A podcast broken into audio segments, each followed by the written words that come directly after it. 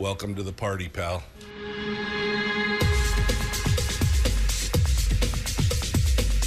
The, the Michael Duke Show. The greed and the entitlement is astounding to me. What more could you want from a low budget radio program? This is a dumpster fire. That was just BS. It is time to get a new perspective. We know just what you need, and we've got just the cure. Open wide and prepare for a steaming hot cup of freedom. I just don't fathom it. The Michael Dukes Show, streaming live across the world. Well, hello, my friends. Hello. Good morning. Welcome to it. It is the Michael Duke Show, broadcasting live across the state of Alaska. This your favorite radio station and or FM translator and around the world on the internet at michaeldukeshow.com where there's the streaming, there's the podcast, there's the links to our social media sites and so much more. Hello, my friends. How are how, how are you to, to, to today? Hump day, middle of the week. Downhill slide. We can see Firearms Friday from here. Oh man, it's good stuff. Uh, you ready to dive into it today? Uh, we've got um, we got some fun stuff to talk about uh, coming up in hour two. I guess we'll we won't bury the lead this time. Coming up in hour two, State Senator Mike Shower will be joining us via telephone from uh, somewhere down on the peninsula. Uh, he's uh, enjoying a little bit of uh, well earned time off and spending some time with the fam and doing stuff between uh, his full time gig and the. Um, and the end of the session, or the interim of the session, I guess I should say. Uh, so we're going to get a chance to talk to him for the first time in quite a while, and we'll see. Uh, we'll see what he has to say. It's been about a month or so since we've talked to him last, and we're going to be looking forward to that for the shower hour of power. That'll be coming up in hour two today. Uh, in hour one, uh, we're throwing the phone lines open. In fact, the phone lines are open right now. Uh, 907 433 3150. 907 433 3150 if you would like to uh, if you'd like to uh, uh, call in today and help drive the bus so to speak steer the conversation we'd love to hear what you have to say and we'll um, we'll we'll keep our we'll keep our, our ears to the ground here and see what uh, what is uh, the hot topic on your mind today uh, we'd love to we'd love to interact with you and have some conversations uh, in the meanwhile, I do have a couple of headlines, uh, but one of the topics that I really want to dive into today is a discussion, and I'm working on getting some guests to come in and talk about this because um, I've been watching this for a while. We've touched on this topic a time or two, um, but I would really like to get a little bit more in depth on it, and that is the rising interest um,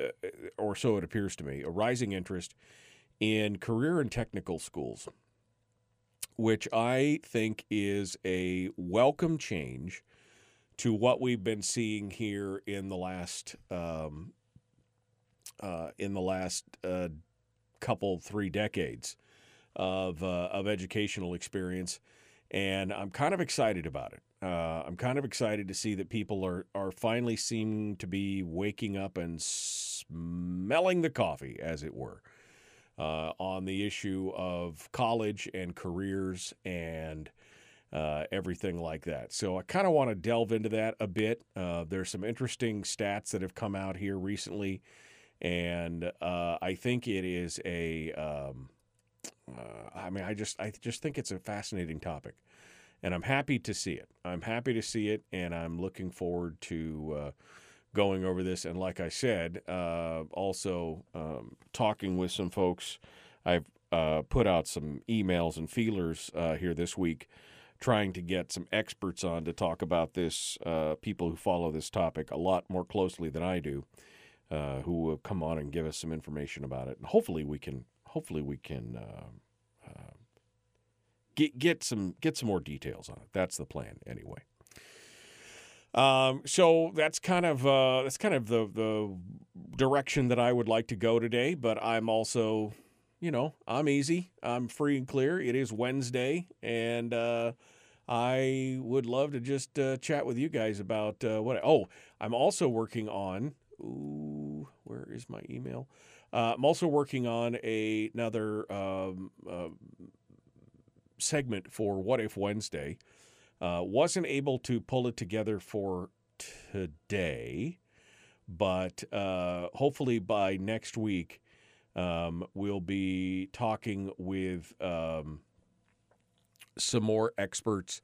Uh, again, continuing on with the medical um, with the medical uh, issue, we'll be hopefully uh, talking with uh, some experts uh, in medicine. I got the authors of the book.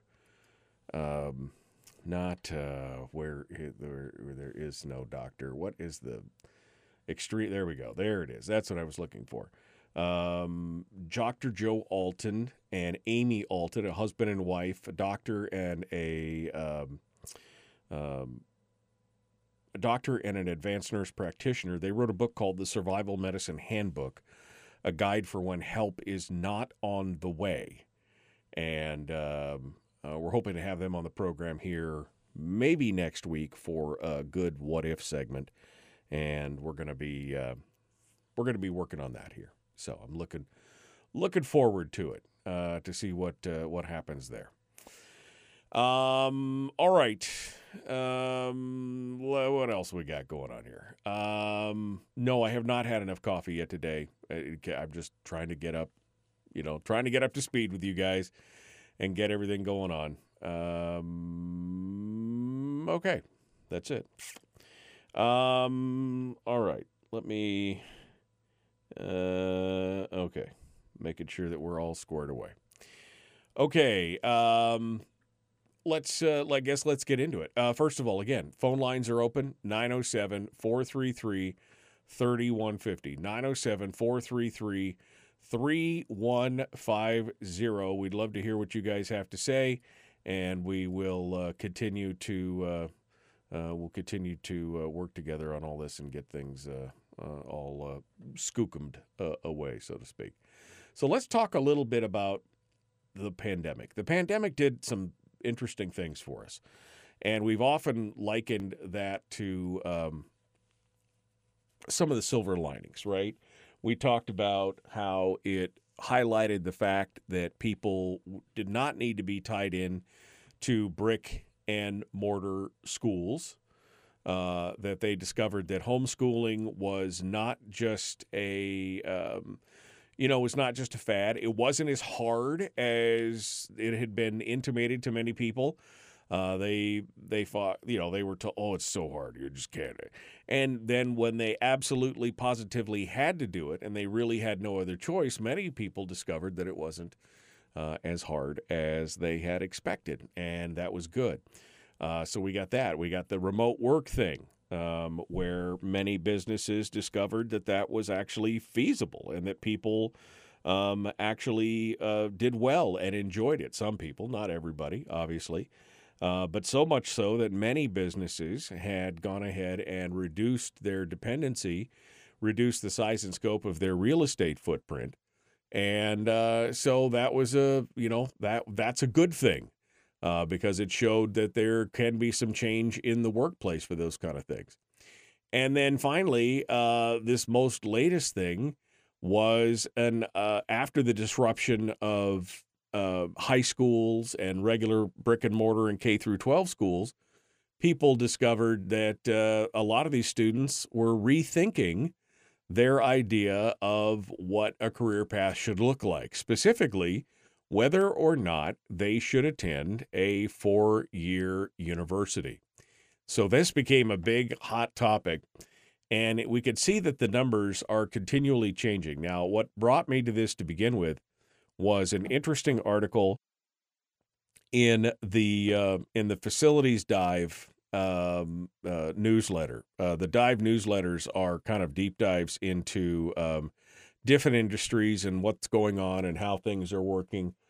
Uh, this uh, part of it was talking specifically, though, about the values, um, the values that are being held by the current generation, the current high school generation, the Gen Z, uh, and what they are looking at and what they are expecting uh, for their post-secondary education, what they're what they're looking at for their college age years, and what they should be diving into.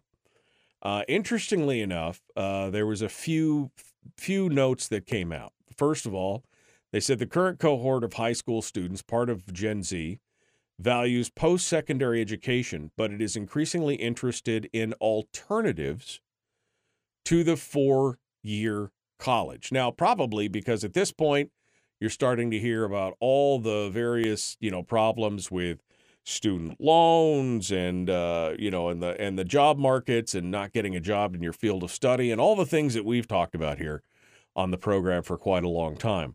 Uh, in the 2023 survey, uh, 65% of the students surveyed said that they would need education beyond high school, compared to the 59% pre pandemic.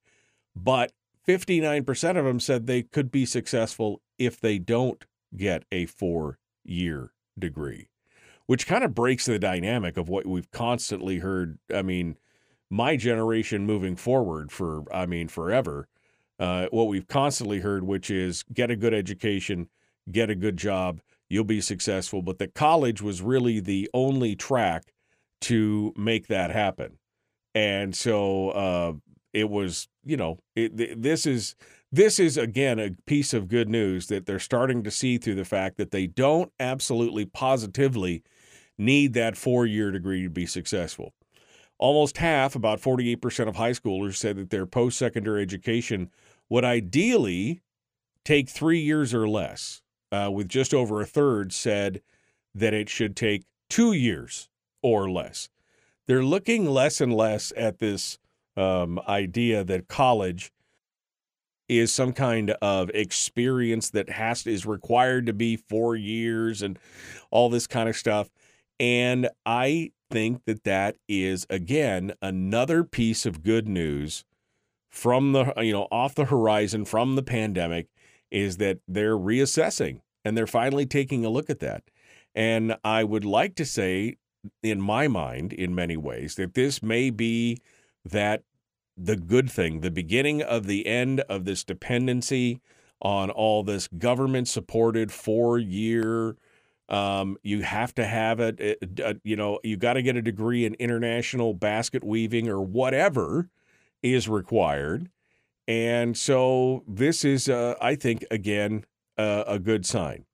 Uh, continuing into those insights, basically, a majority of those same high school students in the survey, 62%, worried about paying for college. But it also showed that the not wasn't just the monetary; it was the time consideration. Uh, they were concerned about the length of time they would be out of the marketplace or out of the workforce, and many of them want to get on with their lives. Again, I think, uh, again, a good reflection of what came out of the pandemic.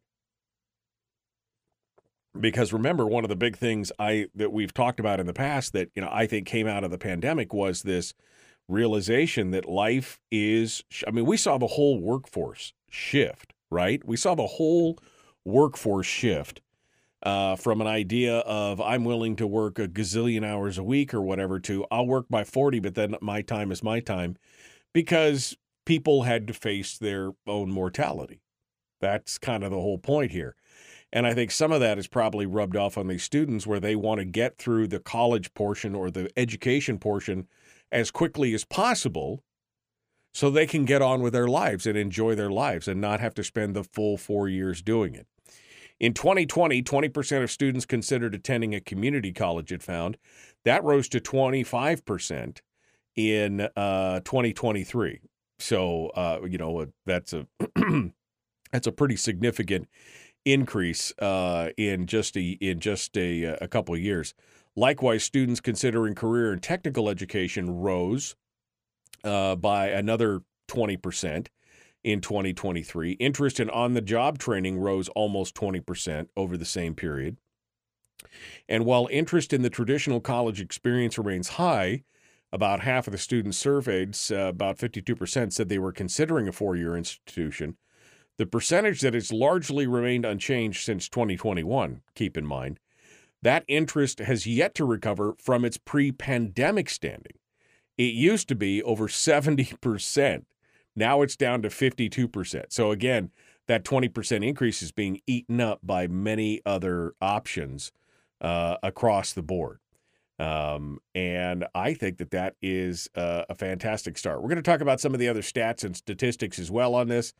Uh, like I said, this is a topic that I find fascinating, and I'm looking forward to being able to have some more expert conversations on this. Hopefully, this week or next week, we'll uh, continue this conversation a little bit more. Uh, phone lines are open right now. If you'd like to uh, sound off, we'd love to hear what you guys have to say. 907 433 3150. The Michael Duke Show. Common sense, liberty based, free thinking radio. We return with more and uh, your phone calls potentially right after these messages.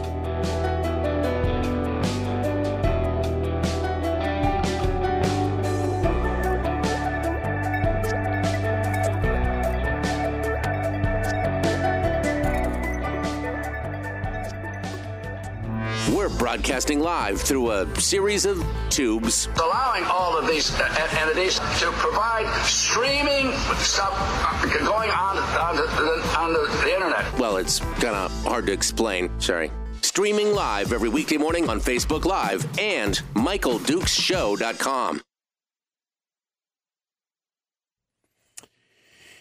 Well, I don't know why all the uh, I don't know why all the uh, stuff is uh, uh, conspiring to work against me here. All my technology is conspiring and conspiring to work against me. All right, somebody else is saying they can't hear the music again as well today. Why? I have no idea. That it was working on Monday. Nothing changed. You came on Tuesday. That's it. It's all. It's all. What I mean, whatever. Um. All right. Let me see what I got here. Um. Right there. Okay. Uh. Carwall. Um. Uh, let me try this. Let me try this. We'll see what this looks like. Will you guys tell me if you are hearing the music? Can you hear the music?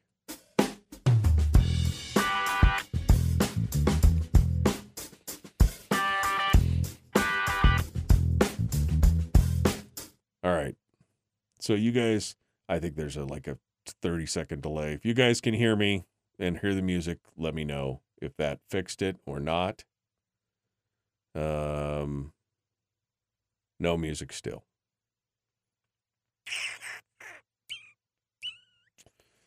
My tech, my tech problems are likely sunspots. I mean, it could be loosen up behind the wheel. I mean, I just don't know.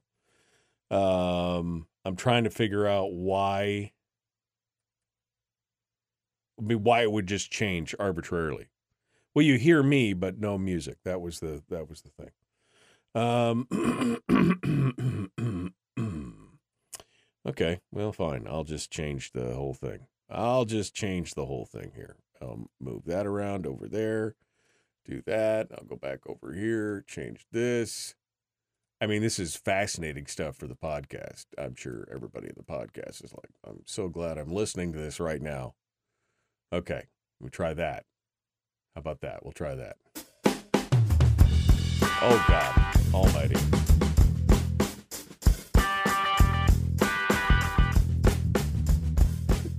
That's like so many different things going on at once.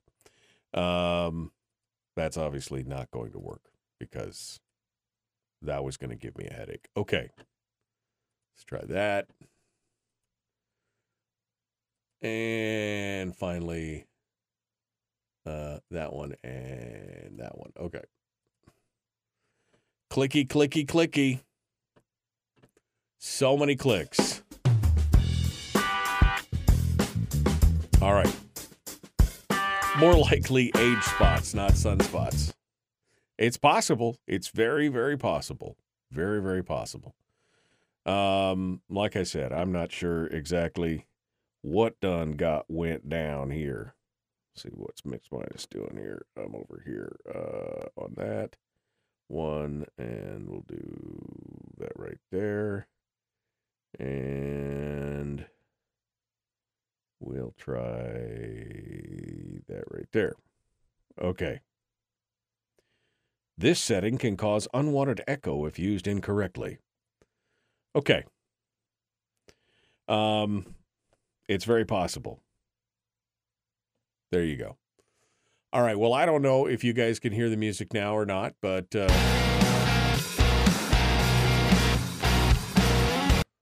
if you just heard that, then let me know. I just played a big rock riff right there. Um, we'll we'll see what we can do. Well, let me let me ask you a question here. Can you guys hear? Um, let's try this one. Can you guys hear this? I mean, the game show stuff. Did you guys hear like the game show music there? Might have to dump everything into my deal. Okay, so that's working. So it's a something lost between there and there. All right, well we'll figure that out. Uh, we'll work it out. Um, that's a totally different system. So my normal system is not working, but my backup system is fine. All right, we'll figure it out. Here we go. The Michael Duke Show. Common sense, liberty based, free thinking radio. Like and share, like and follow, ring the bell, do all that stuff. Here we go.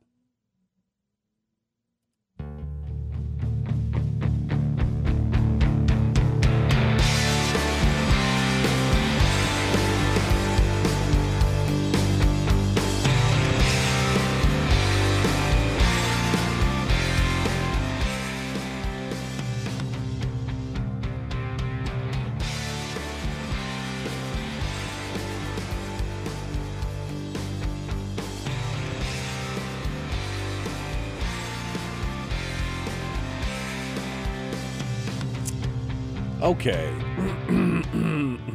Hello. Good morning. Welcome back to the program. Spend a call. Spent the entire commercial break sussing out some technical issues. Uh, I don't know what's going on, but uh, you know, it's one of those things where everything's working fine uh, one day, and then the next day something just arbitrarily like doesn't work. That is the joy of being your own producer, engineer, slash. This is what happens when you have a low budget radio show. You know, uh, things are perfect, work for months, and then suddenly it's just no longer there. That's that's the just just doesn't it doesn't work. Uh, you folks on the radio are not are not having a problem, but uh, folks who are on Facebook and YouTube and stuff, they're not hearing the music or anyway. I guess it's irrelevant at this point. Let's uh, continue ahead here. Uh, remind you that the phone lines are open if you would like to sound off on any issue. Kind of a slow news day the last couple days. I've been watching, and the same headlines are still up on pretty much every major news site in the state right now. The same headlines continue to uh, uh to percolate around because there's just really not. Um, there's really not a a, a, a thing that's really happening out there uh, in regards to uh, politics or anything else. Which, again, not a bad thing. I'm not. I am not disappointed in that at all. Uh, it's one of the reasons why last week, when I got a chance, we sat down and talked with Chris Story about his book because I thought that would be a fun discussion. Um, uh, just you know, kind of a slice of life discussion, and it's something that I'd like to do a little bit more of um, around the uh, state of Alaska. Uh, Bear Paw Festival this weekend uh, down in Eagle River. For those of you who are down in South Central and you want a chance to go do something fun, uh, they're doing the uh, they're doing all kinds of stuff from car shows to uh, motorcycle shows, photography exhibits. Um, they've got the the big parade, the army band. They've got an art of trash thing that they're doing. Um, they've got the midway, they've got the the vendors, the beer gardens, the all all horse-drawn carriage rides, the slippery salmon Olympics, which just sounds fun. Uh, goat yoga, and I mean all kinds of stuff. It's uh, all going on starting actually today. It's actually starting this afternoon with some uh, with some luncheons and some events, but the big big deal kicks off tomorrow at 2 p.m. and goes through Sunday down in uh, down in Eagle River. So if you're out in the area and you want to go check out something and do that would be that's a fun the Big Bear Paw Festival going on down in uh, Eagle River this week.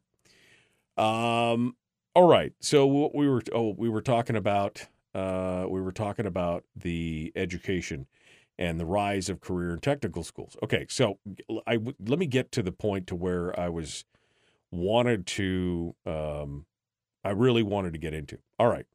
So we were talking about how the portion of people and the portion of students, rather, who were considering considering and attending a community college had jumped 20%, that the students considering career and technical education had jumped 20%, on the job training interest had rose, risen 20%.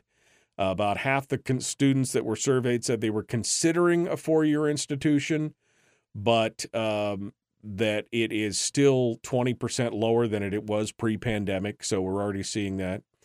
Uh, nearly four in 10 Gen, uh, Gen Z students, though, almost 40%, said that the most important consideration in choosing a college was what careers would be available to them, uh, which I thought was, I mean, to me, that would always, I would always thought that that would have been like a much higher percentile rate. I mean, when you go to college, you're looking at, I mean, even back in the late 80s, that's how old I am, the late 80s, when I looked at college, I was thinking, what do I want to do? Um, I wanted to be on the ocean. I wanted to be, you know, I wanted, I was interested in oceanography. I was, there was a lot of things that I was interested in. And when I was looking at my college career, I was like, well, what, you know, where do I want to go? And what are the jobs that are available based? I mean, even I was looking at that at that time. So the fact that it's only uh, 38%, that just under 40% said that the most important consideration was what career would be available to them. That's when you know you have a problem. When it's not 100% or 90% of them said, what jo- I mean that that college was a means to an end, right? Or that the education was a means to an end. At this point, students have all pretty much acknowledged 60% of students are getting an education for the sake of getting an education. Now, I'm not saying that there's anything wrong with that per se, but then you got to wonder why people are stressed out and worried and everything else because what they were told was that if I got a good education, I'd get a good job instead of looking for that job and finding a way to use the education to get you there. It was not a means to an end. Now it simply was the end in and of itself, was getting an education. So that number is still worrying among me. Um, among those surveyed, excuse me, among those surveyed, by the way, again, this is coming out of the, uh, this is coming out of a study uh, from, um, uh, I'm sorry, I forgot the this? Uh, this is from the higher ed dive. Um, among those studied uh, and surveyed, 79% said that it is important to have an on the job training experience as part of their higher education. About two thirds, 65%, said they would ideally learn job skills through internships or similar programs as well. The most disturbing thing about this whole thing, though, at the end was this little tidbit left at the very end of the article where it talks about the vast majority 90%, said the government should support education and careers by subsidizing higher education, reimbursing tuition, and helping pay off student debt. Because that's the government's responsibility. And 86% said the private sector should behave similarly, providing and reimbursing employees for formal education. When did it become when did it become government's you know, responsibility to do all those things. Isn't that your responsibility? I mean, isn't that isn't that something that you should be focused on instead of waiting for Uncle Sugar to come pay your bill for you? I mean, again, the vast majority, 90%, said the government should support education and careers by subsidizing higher education. D- okay, wait. Do you not know that higher education has been subsidized to a monumental amount already? they want to see reimbursing tuition and help paying off student debt as being a but many of these institutions are already being I mean look at the University of Alaska.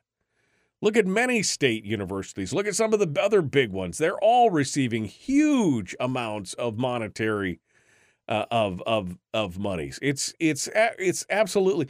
But when I saw it, ninety percent want the government to pay for it. Who do you think pays for the government? Did we skip that day in you know in civics class? Who do you think pays for all? It's it's absolutely astonishing. There's another article over at NPR uh, talking about this from last year. Community college enrollment is down, but skilled trades are booming. Uh, they've got a chart in here about how community college enrollment has shifted during the pandemic. Uh, 38% increase in enrollment in um, agriculture, agricultural operation, and related sciences. That's at the top of the list on the one side of the scale. On the opposite side of the scale, physical sciences had a 32% drop.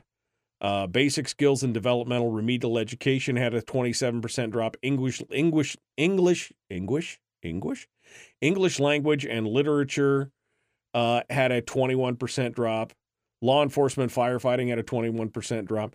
I mean, you could just go down the list here and see what was happening. This is all during the pandemic from 2019 to 2022.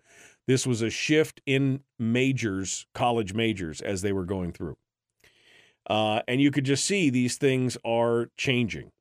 Uh, according to a report and a survey conducted by uh, the Association of General Contractors in 2021, the survey found that 89% of all contractors were having a difficult time finding workers that were trained for the job, meaning they were running out of skilled labor that already, you know, has the technical skills and the experience needed.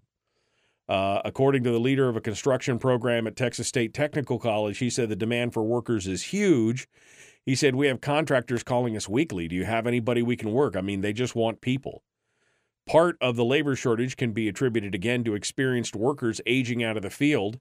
Uh, that same guy uh, who is the leader of the Texas State program said the average building inspector here is about 58 years old. So they're leaving faster than they're coming in. Uh, but again, here's goes back to that little dark area that we were just talking about. Remember the 90% of people, the college uh, Gen Z students who said that the government should pay for everything?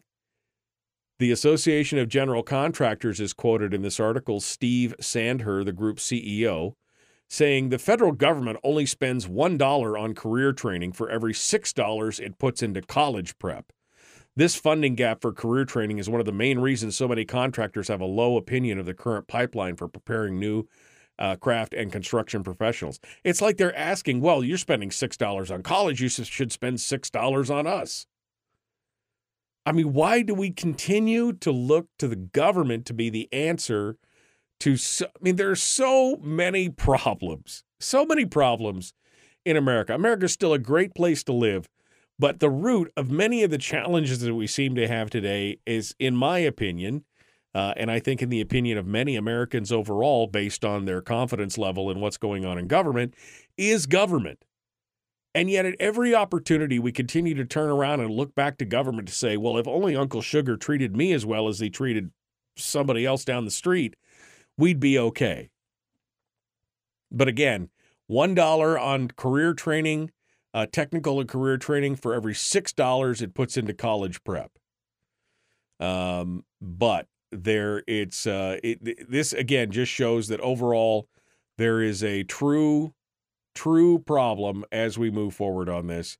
Um, what was the other thing that I wanted to talk about in regards to this? There's so many different articles that I was scanning and reading through yesterday, and uh, I reached out to two or three different outlets that deal specifically with this trend uh, in the uh, the trades and the blue uh, the blue collar. Oh, uh, and the certificate programs. That was the other thing I wanted to talk about was the certificate program.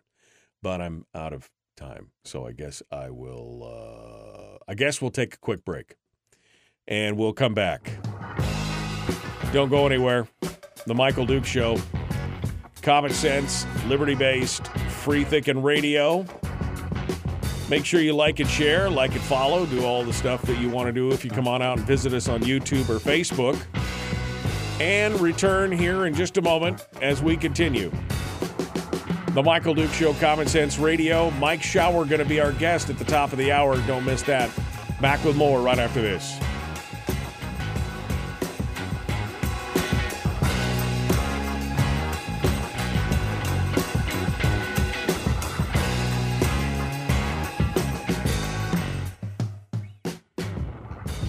If you missed the show, you can listen to it on your time with Dukes on Demand. Oh, and it's free. Like America used to be. Streaming live every weekday morning on Facebook Live and MichaelDukesShow.com.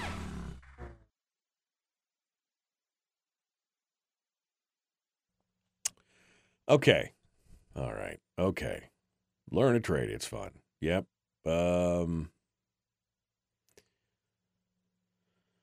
um, Germany provides free, even though it's socialism. Germany provides free university after the student provides two years of service to the hospital system or the military. We do the same thing here with the GI Bill, right? I mean, it's the same kind of thing. Uh, Donna says it right there. Government subsidies always result in low quality and high cost. Um, yeah. Um, Uncle Sugar will pay for your education if he can sniff your hair.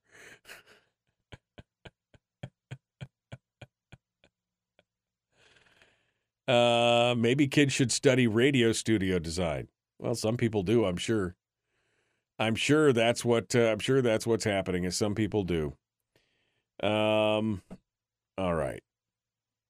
Let me go back over here to see what I was looking at to see what what if anything has changed. Um,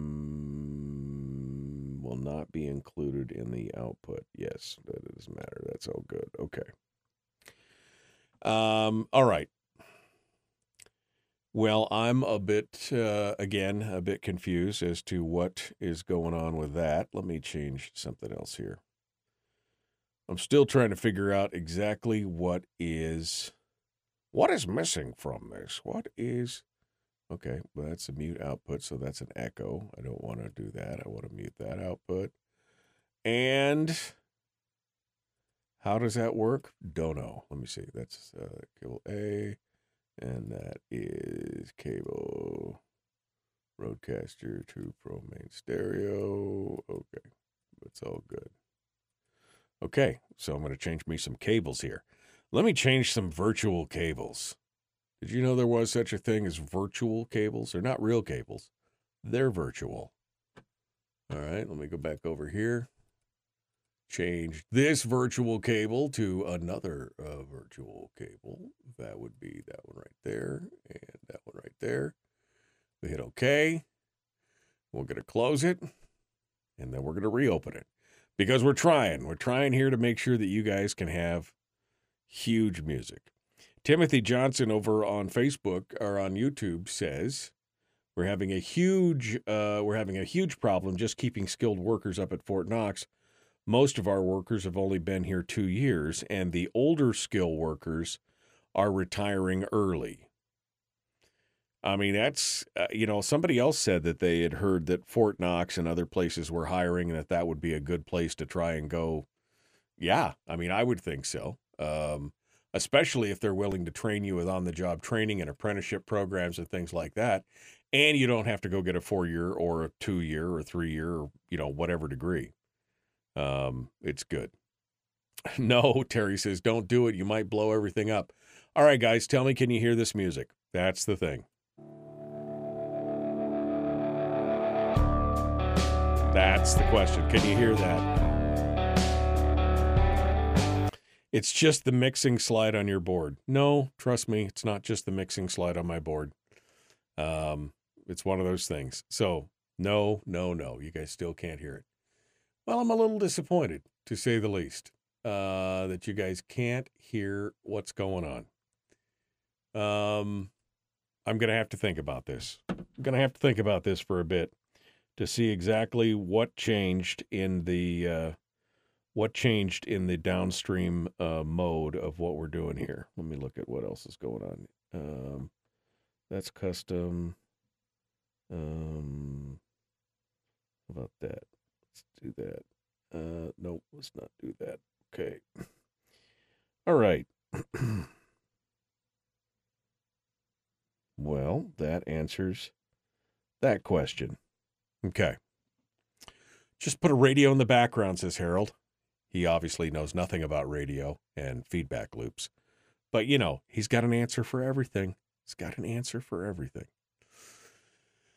Oh, all right. How far are we? We're a minute away. We're a minute away right now. And this is bugging me now because again, every you guys heard the music on Monday, right? It was just yesterday that it quit working. And I thought it was just going to require it's one of those things that required a reboot, right? Or something like that. Just a reboot. That's all it required. Um open this mixer here to see what this says. And okay. Uh cable. That's 100%. Okay. All right. Well, I'm trying, and uh, but you're always on the clock, always on the clock, trying to get things done. You just have to settle for my sexy voice. Yeah. Um. apparently, I'm not a tech guy. wow. That's probably one of the most idiotic things I've ever heard. Like tech guys never have problem with tech. Like because you're a tech guy, you could never have problem with tech. You're a genius, my friend. A genius.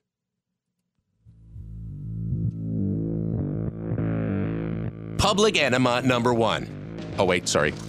Uh, enemy. Public enemy number one, which uh, makes more sense. On the other hand, he's a little bit of a pain in the uh, Michael Duke show. I am a pain in the something. I mean, that's you ask anybody who knows me. That's what it. That's what it looks like. That's what it sounds like. Um, all right, welcome back to the Michael Duke Show. Open line, open forum today. Where are you guys, man? You have not been holding up your end of the deal here. I, I got the phone lines open, and nobody's bothered to call in. I just thought that was rude. I just thought that was rude. 907 907 433 3150. 907 433 3150. If you'd like to sound off, we'd love to hear from you this morning. We'd love to hear what you guys have to say and uh, to chit chat with you and uh, and let you know. Uh, I don't know, just get get your get your uh, get your input on what's happening out there in the world today. Some interesting comments um, from uh, Timothy uh, over on YouTube, who's watching on YouTube this morning, and he said they were having a huge problem. Um, up at Fort Knox, up in Fairbanks, they're having a huge problem keeping skilled workers most of their workers have only been there two years, and the older skilled workers are retiring early. So there's about ready to be uh, a real challenge up there as they struggle to lose all that institutional knowledge. So it should be, uh, it, I mean, it's going to be an interesting time to say the least. But that's happening everywhere. That's um, that's happening everywhere right now, and it's uh, it's it's continuous. It's why one of the reasons why I think people like Mike Rowe, uh, who's the dirty jobs guy, right? He's got the Mike Rowe Foundation and everything else, pushing career, uh, technical, blue collar jobs, that kind of stuff. Is uh, that's why that stuff is resonating, and hopefully it continues to uh, it continues to pick up because man, uh, we're gonna be you're gonna be needing some of that stuff here in the near future. All right, let's go over to the phones and see what you guys have to say. I cajoled somebody into, I guilted somebody into actually calling in this morning. Let's see what they have to say and where they are and where they're calling from. Good morning. Who's this? Where are you calling from? I prefer goaded. This is Jason from Fairbanks. Hey, Jason. I'm glad you were goaded into calling this morning. What's going on? What's on your mind today? Well, I, I, I well, mainly I wanted to listen to what you had to say first, and plus I didn't want I don't want to become a chronic caller, as the late great Neil Rogers used to call certain callers who called every day. You know, but this subject it's it's an important one, and I, I have some experience with it too. I think one one thing that would help strangely, would be to use its original name instead of technical education. It used to be called industrial arts education. Um, right. That that that, that included not only trade schools but also um, the the courses or, or course series that were taught in high school because when people hear technical, they probably many of them automatically think, oh, it's all computers. And I'm not against computers, and they are they're certainly a part of industrial arts education, but it involves a lot of other things too, and a lot of other areas of knowledge beyond just knowing how to push the right buttons on the keyboard, you know. Right. And even Estes Industries, the model rocket company, they have a book. Uh, it was printed originally in the 70s. You can get it online on their website on industrial arts education and model rocketry, where they because model rockets they're not they're not toys. I mean they're hobbyist they're hobbyist flying devices, but they're also educational devices too. And the book um, Industrial Arts Education and Model Rocketry shows how um, how they can be used to teach industrial arts education of things like quality control, testing, um, batch sampling, and things like that that are useful in just about every industry that involves making things, even electronics. And I've also seen another thing, even even below that level, um, a lot of people uh, used to, and many still do. It's not talked about a lot. Is uh, they do piecework for companies, like for example Bell and Howell, who are still in business. They and they still make movie projectors as well as you know the electronic ones.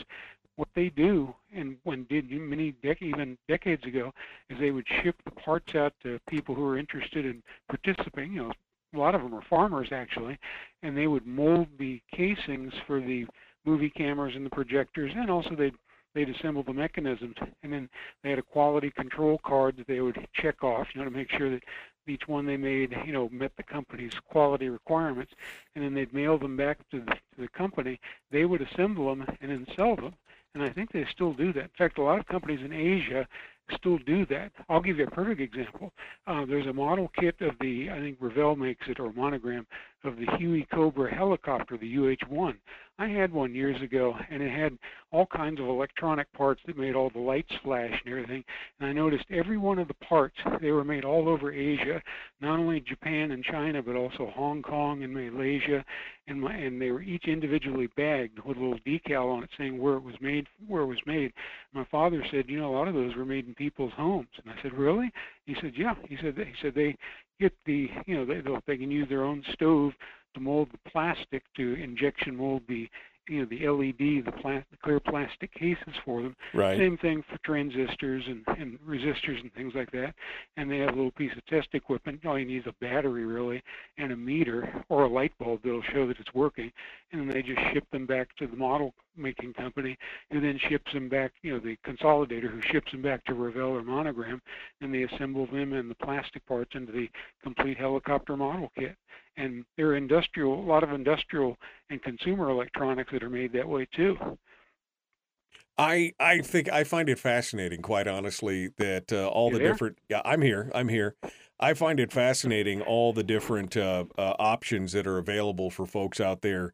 But I agree with you that a simple change in the verbiage, you know, sometimes saying something as simple as industrial arts um, instead of um, technical education or VOTEC or you know all the the buzzwords. Maybe that, like you said, maybe somebody's turned off by the idea of it being technical. Maybe they want to work with their hands, and the technical aspect scares them.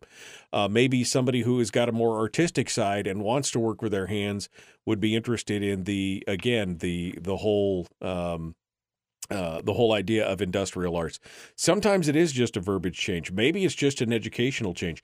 Maybe if we stopped looking down on all of these different, um, if we stopped looking down on uh, on all of the vocational tech as we did for years, maybe that would help change some of the mindset. And I think that's I think that's coming about. I mean, that's what some of these th- these numbers and statistics are showing that more and more people are discovering or thinking maybe four years of college isn't uh, isn't for them and that's another term we could we could use too that they used when I was in college.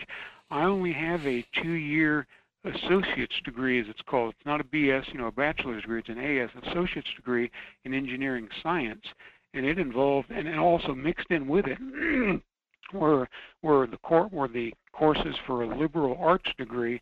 Now I didn't like having to take those courses at the time, but I, I'm glad now that I took them because they teach also about people, about how society works and how people think, especially people who are not of a technical nature like I am, because there are a lot of things in industrial arts, like you were talking about an artistic person.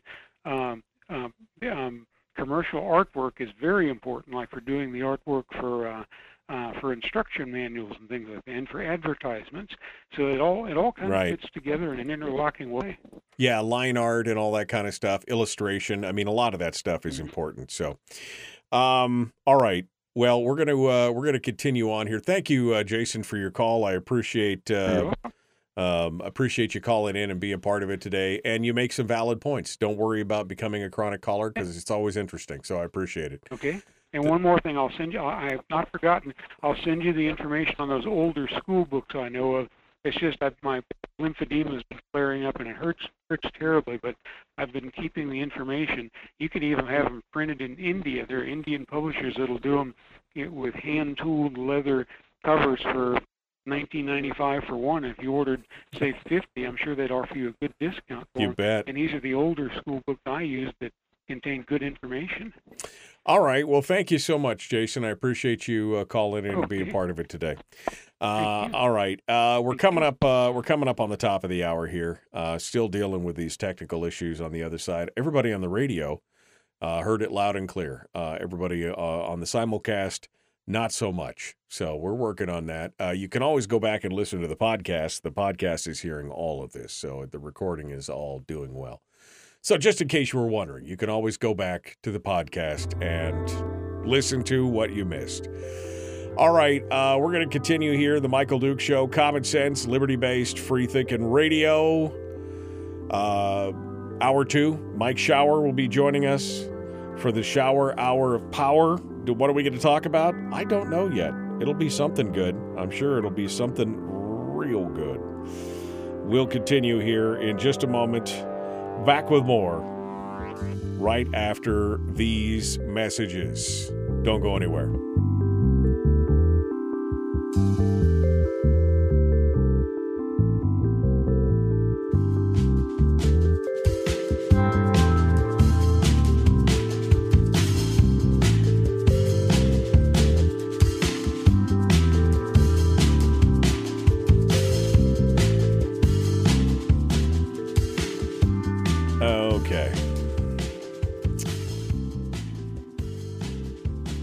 Just keep saying whistle.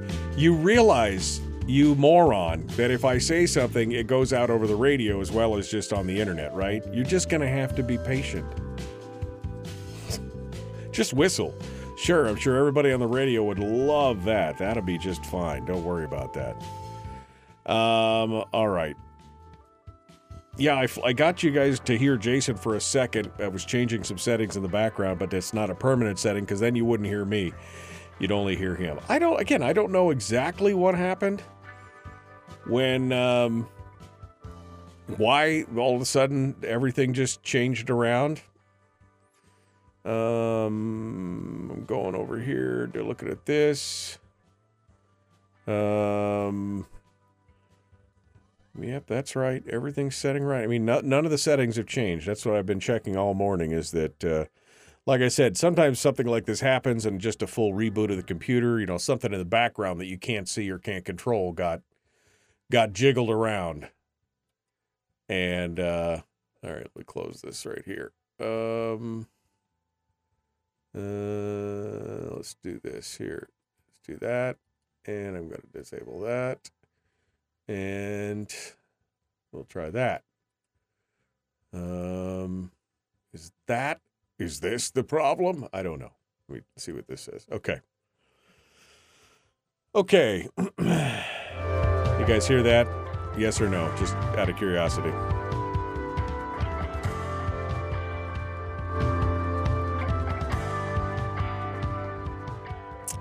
All right.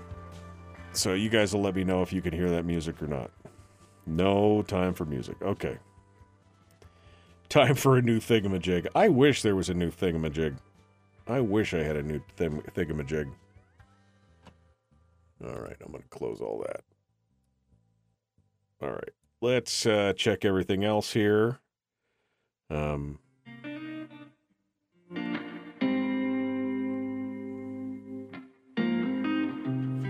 If you don't fix it, you're gonna. I mean, yeah, because you can't do the show without music. Absolutely, Harold. I'm sure. You know, I'm not gonna get it fixed. Unfortunately, you're gonna have to go back to work. That's just the unfortunate part. You're just you're just gonna have to go back to work. You're hearing it now because I'm playing out of my phone. So let me get shower on the line. Yeah, you can hear that music because it's coming out of a different source. I have a source problem. That's my problem. I have a source problem.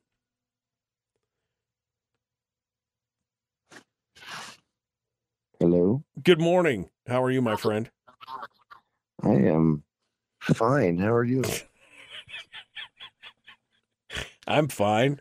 It's more convincing when I say it. I don't know exactly what that means, but it's a lot more convincing when I say it. That's because you've been up for a while. Yes. Well, Raging. it's I'm only I'm Blood only pressure's up. the blood pressure's up, the things are going, the stress is high. Yeah, I'm having a problem with my uh I'm having a problem with my uh audio on a couple things here, so I'm trying to figure out what exactly is going on here.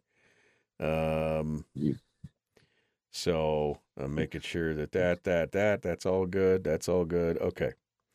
All right. Um so, uh how's how's life, Mr. Dozer? What's going on in what's going on in your world? Oh, um, well, nothing really with the legislature per se. It's pretty quiet there, obviously. I mean, you know, once uh once the Senate majority decided to violate the Constitution with the budget and move on, I think everybody wanted to get out as fast as they could. So I haven't seen much action on that part. Um, FedEx is pretty quiet. Uh, so really pretty calm summer generally for me personally. Just actually having a little bit of fun for the first time in a couple of years.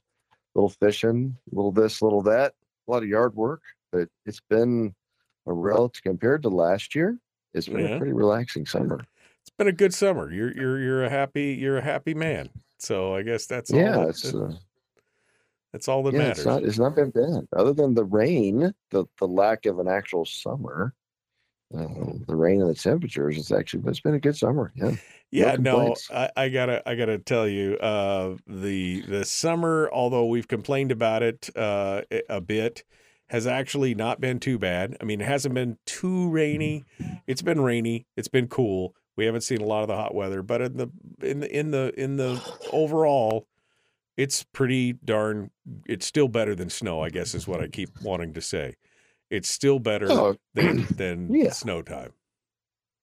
I don't disagree with that at all. And Michelle and I were talking about this. Like, you know, people got so spoiled in the 2000s when it got warm for a while, and then you know it's kind of been back and forth the last however many years. But the 90s, we remember it being like this pretty much every year back then. It was different. So this is not that abnormal to have a summer like this. When we had years of these kind of cooler, rainy summers from what we remember, anyways. Yeah, yeah. I don't know exactly.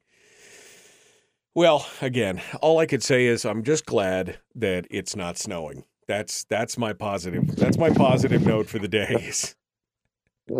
uh, yeah. It uh, it's at least it's not snowing. That's my that's my positivity note for the day. All right. Uh, well, Mike Shower, which I actually actually have to spell the name with the correct without the I. All right, Mike Shower is uh, our guest here. We're about to jump back into it.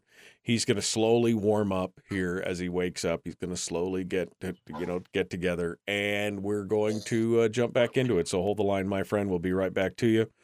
The Michael Duke Show, uh, common sense, liberty based, free thinking radio. Like and share, like and follow. I only need 42 more people to sign up, uh, subscribe on YouTube to hit uh, the partner status. So if you haven't subscribed and followed my YouTube channel, now's the time to do it. All right, here we go. Jumping back into it, the Michael Duke Show. Back with more in a second.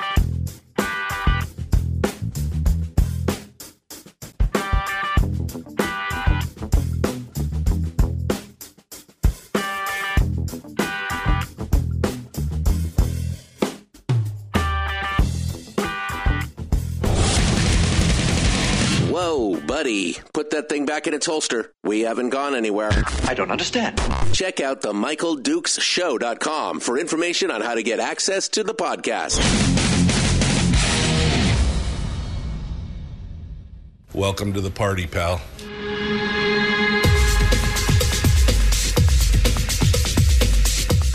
The, the Michael Dukes Show. The greed and the entitlement is astounding to me. What more could you want from a low budget radio program? This is a dumpster fire. That was just BS. It is time to get a new perspective. We know just what you need, and we've got just the cure. Open wide and prepare for a steaming hot cup of freedom. I just don't fathom it. The Michael Dukes Show, streaming live across the world. Around the world on the internet at michaeldukeshow.com and across the state of Alaska on this, your favorite radio station and or FM translator. Welcome back to the uh, program. It is the Michael Duke Show, hour two of this fabulous hump day. Fabulous. Fab- I mean, it's a little rainy, it's a little cool, but as I just told our guest, uh, State Senator Mike Shower, at least it's not snowing, which is, uh, I guess, a positive way to look at it. Mike Shower, state senator from District O, joins us uh, on the program right now to talk about this and that and the other thing. Good morning, my friend. How are you? I'm more awake than I was five minutes ago. Yeah, exactly. nothing like nothing like having to roll out of bed to pick up that phone and go hello. Um, it's uh, it's all good. I'm sorry to interrupt your beauty sleep because boy, do you need it. I mean, um, it's Oh, uh, you're not kidding. I mean, he- hello, hello. Um, all right, my friend. Well, it's been a while. It's been oh, about a month now since we talked last, and uh, the session's over. We're in the interim. We were waiting for things to happen. Nothing's going on. We, you know, it's got again a real. I was just talking about it earlier. Real quiet news day. Really, nothing's nothing's happening. So first and foremost, I guess fill us in on what you've been doing. How you feeling? How's the how's the recuperation going? Uh, before we get into the mind-numbing politics of the situation.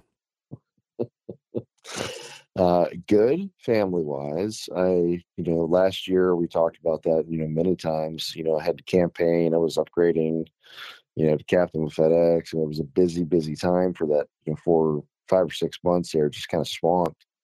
And this is almost the, you know, diametrically opposed.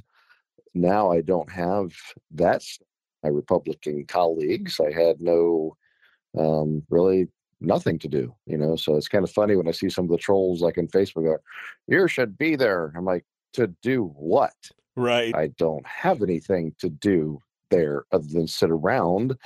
Um, you know, I was watching different uh, committees on, you know, online, just paying attention to them because what else can you do? I mean, I went to a few to testify, but didn't have anything to do thanks to my colleagues. So um, it was actually pretty boring until we got towards the end of the session where, you know, started kind of running around to figure out what was going to happen with the budget and the PFD and all those kinds of things. So it was pretty calm even then. So relatively compared to the last few years, the last, you know, a few months in general have been just really, you know, pretty cush. So there's nothing going on legislatively. I mean, you said it yourself, it's quiet. Um, you know, the summer's pretty quiet. There's nothing just right now we're kind of like in the calm period, right?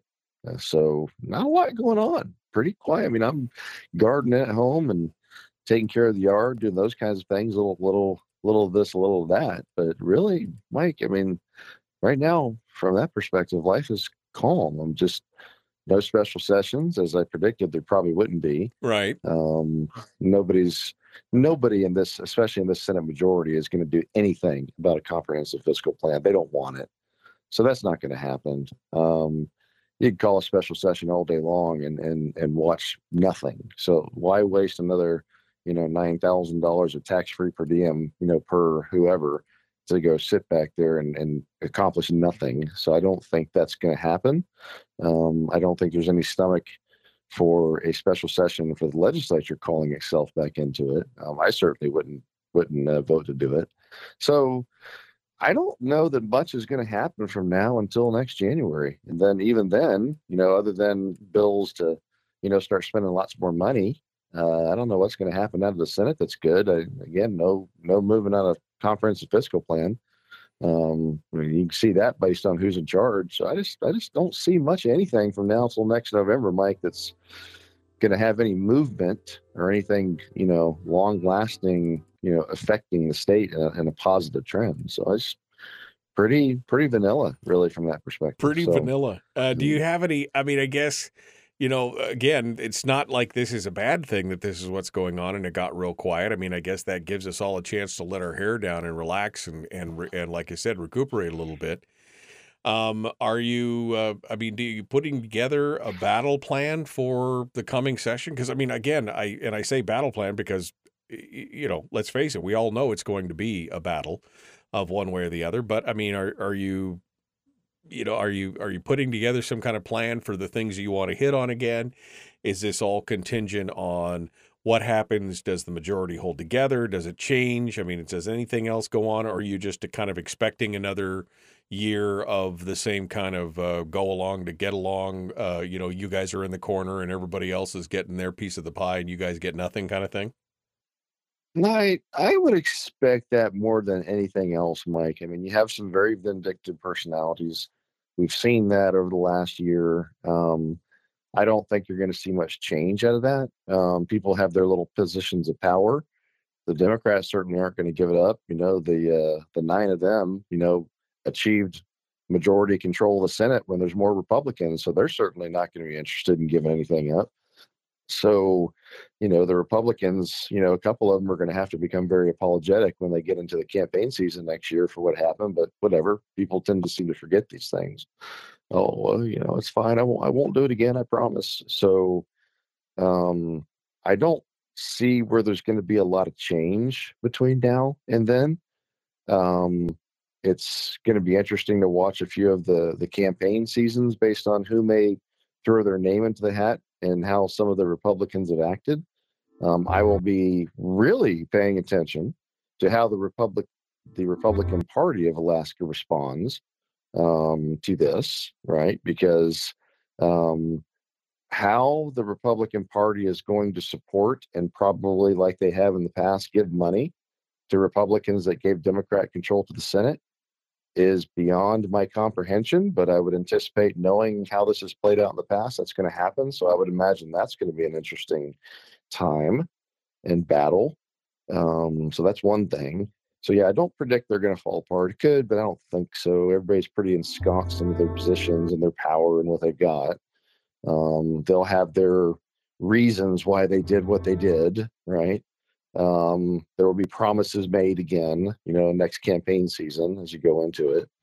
Um, and we'll see how the Republican Party um, handles what happened uh, because I didn't see much out of the Republican Party as far as uh, being too upset, um, you know, that uh, Democrats have control of the Senate.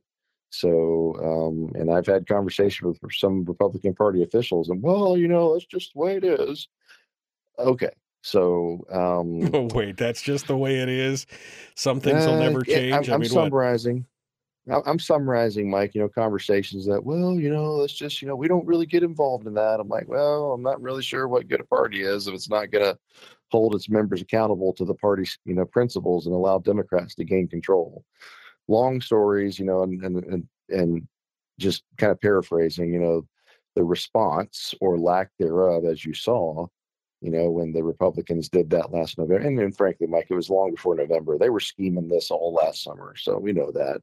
We had enough intel from people. So, you know, that is what it is. Um, they did what they did, and they'll do it again if they're given the chance. So, um, as we've seen, this is power over principle. This is going to happen with people. So, um, I don't anticipate a lot of changes. What will be interesting to watch, and not in a good way, will be what happens with some of the bills, like the defined benefit plan being pushed by a certain senator um, and others, um, like a increase permanent to the BSA of a quarter of a billion dollars. Um, there are a number of bills, Mike, that will break us in the long run and guarantee the PFD is gone. Number one, and guarantee that here before too too long we're going to have taxes one way or the other. Number two, this argument about well, you know, we, don't want a tax to pay the PFD is is pretty much irrelevant because what they're not telling you is based on the spending rate of increase, um, we're going to be there anyways. like I've said many times in this program and other places, trying to get people to understand it is that if you look at contract increases right now, you know, we're about 125 ish million a year increase every year, doing nothing else. They're just happening. So every five years, we're well over half a billion dollars in new spending. That's before any bills, any defined benefit, any um, BSA increase, anything else. You get the uh, the vaunted defined benefit plan. You get a increase to the BSA as proposed. Mike, you're looking at over half a billion dollars like right now next year, not including Right. the other ones. So And not you know, five years from now, not including Yeah, the long-term costs of these things. I mean, right? I mean, that was yeah. even Bert So- Stedman was hesitant when he looked at the the numbers that were coming up about the defined benefits program, uh, saying, Yeah. you know, the long term on this is not is not good. I mean, even he, I guess, was not uh, uh, ambitious enough to try and swallow that pill. Well, he joined with those people, so that's on him, not me. I didn't do that. They did it. You know, they gave those people power. So too bad. Don't don't complain about who you're dealing with and the cost of it because you knew what they were up to.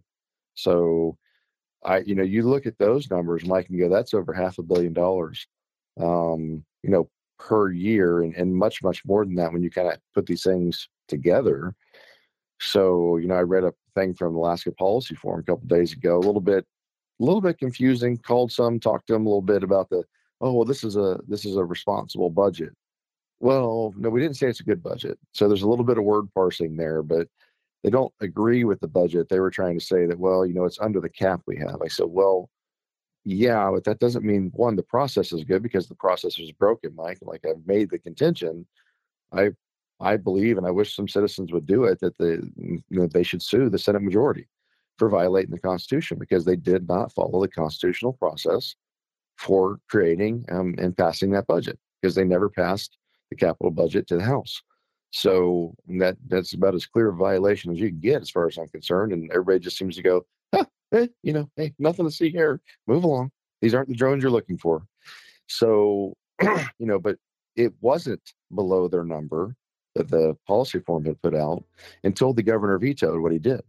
So even then, that budget was above their own, you know, cap that they had thrown out as just a number, and people are still saying that. Well, you know, it's a responsible budget. First of all, um, in in that the governor's draconian cuts. Right here we go again with the the governor's cutting the budget. Nobody's going to pick up the phone Right, from the. Department of Public Safety when you Right. call, and all the teachers are going to get pink slipped. Um, Mike, got news for you. The governor only vetoed some of the increases to the budget. He didn't veto spending. We're up, brother. We caught up all that ground. They said, well, you know, those budgets are pretty flat since 26. We've caught up to all of that and we're moving beyond again. So throttles pushed up. Here we go. So we're back to, you know, high spending and only accelerating, which means the PFD battle, Mike, it was, I mean, we're up, we've all got battle fatigue, right? But the PFD is, as far as I can see, dude, it's gone. They don't even Right. care anymore. They're not even, I mean, people aren't even pretending in the legislature to act like they care about it. I mean, look what happened with some of the Democrats that, you know, have been vaunted PFD supporters. Now that they're in the majority, it's like, yeah, well, yeah, you know, um, yeah, I'm going to vote for the $1,300 PFD. And yeah, you know, it's pretty much, um, yeah, I didn't mean it. Like, even Right, the, the. Democrat votes we have counted on in the past that said they support the PFD, well, you know, they're not going to vote against government spending, right? And they didn't.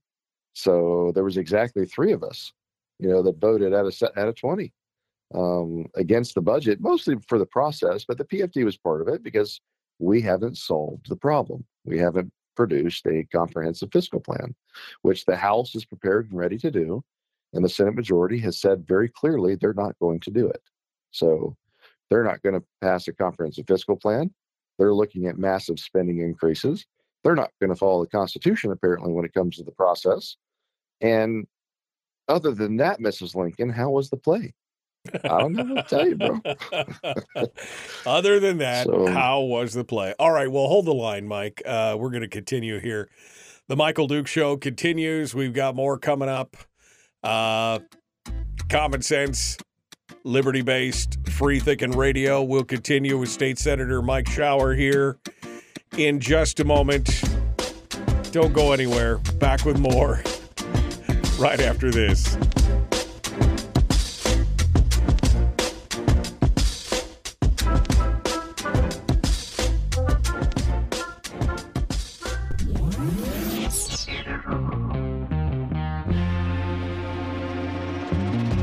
Listened to by more staffers in Juneau than any other show because their bosses told them to. And after what they just heard, oh man, they're going to be pissed. You're a bad, bad man. The Michael Duke Show.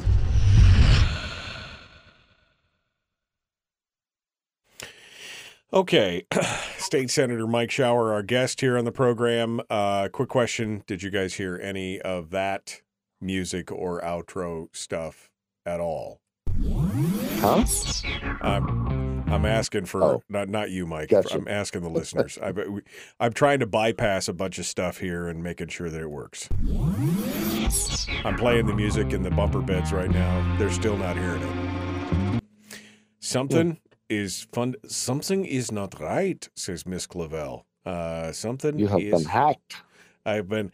I don't know. It's one of those things where you know everything was working perfectly, and um, everything was working fine. I don't think Mike. Can you even hear the music when I play the music? Yeah, it sounds normal to me. It sounds Everything normal to does. you. Okay. Mhm. Yeah, I don't know. I, I I don't know. I'm gonna have to tear this whole thing around, and uh, I mean, I'm trying to bypass it and do everything else. Something is broken. I don't know exactly what, but something broke. Uh, anyway, um, you know, Mike, some people might ask after you know the whole thing, and you basically saying, you know, kind of. In a, to paraphrase Hillary Clinton, what difference does it make? I mean, if you go down there and you basically get stuck in a corner and, and do nothing, I mean, you know, some people might go, how do you, I mean, how do you continue to, how do you continue to try and fight the fight when basically nothing is working? And you, and you have no leverage and no power and things like that. I mean, what, you know, what do, how do you face that? I mean, to me, that would be the ultimate in frustration. Um, so how do you face that? Well, I mean, of course it's frustrating, Mike, because I want to see progress. I want to see a comprehensive fiscal plan. I want to see the state rein in its spending and not spend more than it takes in. I want to see good bills done, you know, finish up, you know, the repeal of SB 91 and some criminal justice things that need to be done. I want to see not only a comprehensive energy, you know, fiscal plan, but an energy plan. I want to see us, you know, start getting to the point where we build things again. I want to start digging, you know, I want to start drilling. I want to start logging. I want to start building you know, dams, refineries. There's so much stuff that this state has potential to do. And I want to see that for my kids and my grandkids. Mike, I don't, as I've said before, I don't need this. I'm in this because it's important for our future. You know, Michelle and I've had our shot at it, kind of, you know, we've had this conversation offline talking. This is for our kids and our grandkids. It's not for us. And so is it worth fighting for? Yes. Is it frustrating? Absolutely. Am I going to give up the ghost for that? No, I'm not because politics changes, right? I mean, this is how it is now. Next November, it might be something different. I mean, I've got good allies in the House. The House has held the line in a lot of things, and I've got really good relationships. And I've never treated the House like crap, like a lot of Senate Majority members have, especially the older ones, and screwed them over. So, got very good relationships there by comparison. Got a good relationship with the governor. Governor has done some vetoes, and some of those we asked for. You know, so you know, it's like all things, Mike. You got to take it in, in total. You know, your team may may not be great, um, you know, but maybe you've got a good player here and you've got a good thing over, you know, so you you fight the battle where you can with what resources you have. As Donald Rumsfeld said, you go to war with the army you have, not the army you want. So um, it's just one of those, you know. Plus, we made promises, Mike. I mean, people supported us. They they got us, re, you know, reelected, and they want us to go down there and, and hold the line on principles. So we can do that. But you know, if you're outnumbered and and people sell their soul for power, you know, into a bigger major, a super majority, that's the way it goes. You can't control that sometimes. There shouldn't be one. You know, there should be four or five of them that have no reason to do what they did, but that's what happens. That's politics. So, um, you know, but I mean, Mike, if we didn't have the governorship right now, or the House folded into a, you know, another supermajority with ours, you know, crossing the line with the D's, um, then you could have given up on any of the stuff, you know, that we talked about. At least, you know, some vetoes on some budget increases. At least, you know, defined benefits and other stuff not going through right now that we can't afford. Um, there'd be no hope of a, you know, comprehensive fiscal plan. So it, it could be it could be worse. like you said with the weather, could be worse. It could be, it could be worse. We're not sure how, but we know that it could be worse. So we're we don't we don't want to imagine all those different things. All right, Mike Shower, our guest. Uh, the Michael Duke Show continues. Uh, we've got uh, we've got more coming up uh, here with him, and I don't know. We're, we'll we'll kind of plan out uh, for what the next you know what he may be focusing on the next session, and then we'll continue uh, with just some chitter chatter. It's all directly ahead. The Michael Duke Show. Here we go.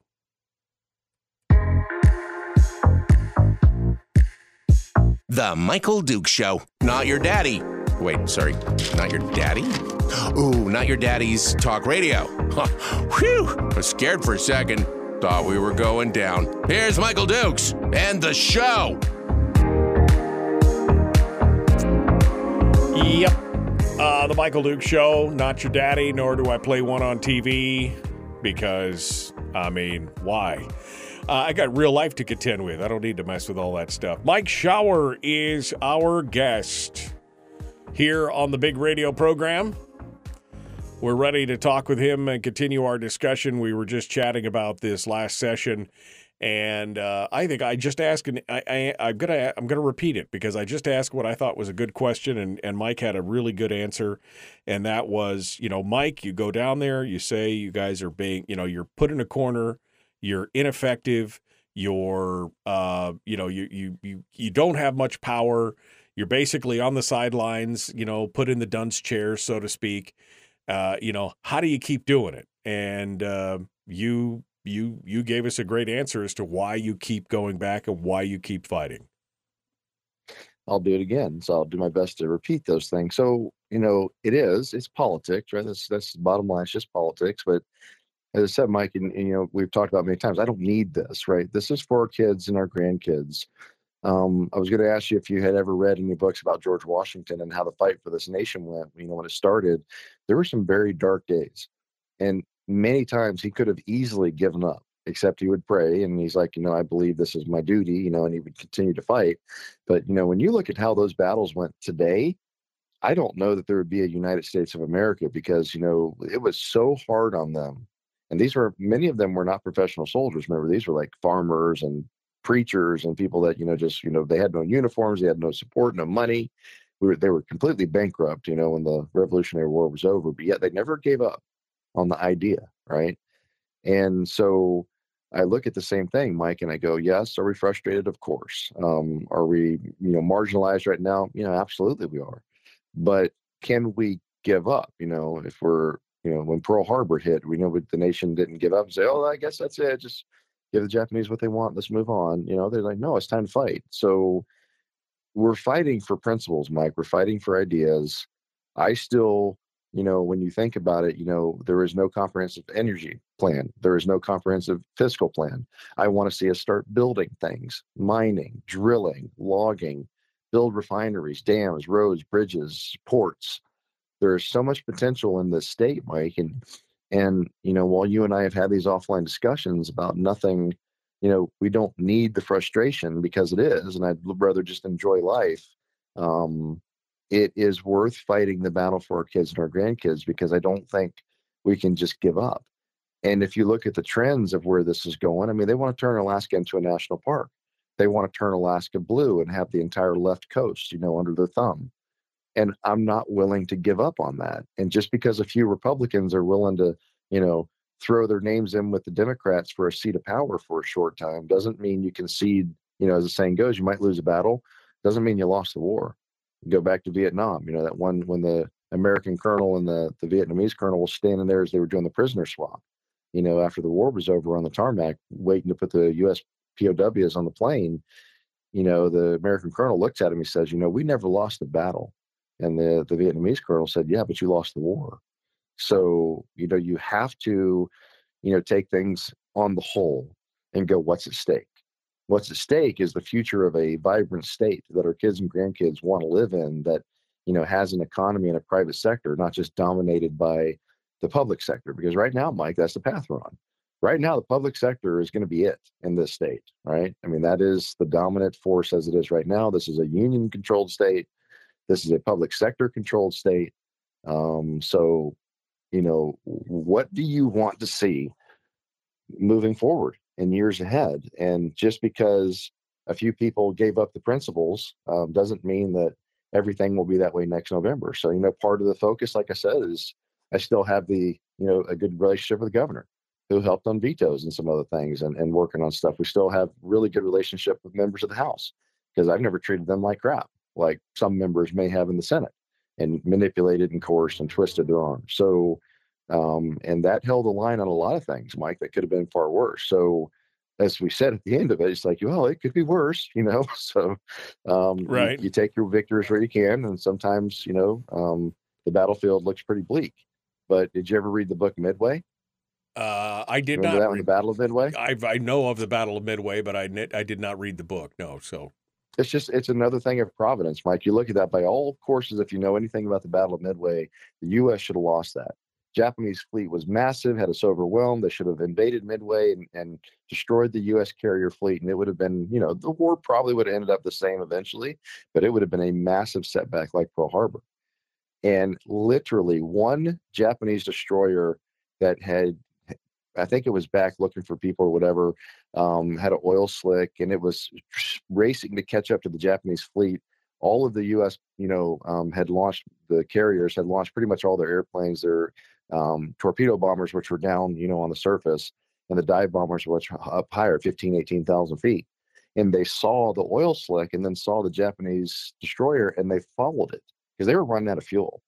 And they're like, we'll follow that and we'll go. Well, the, all of the torpedo bombers dived down and they found the fleet and they went in and dropped all the, missed every single one. They didn't hit a thing. All of them, pretty much all of them got shot down.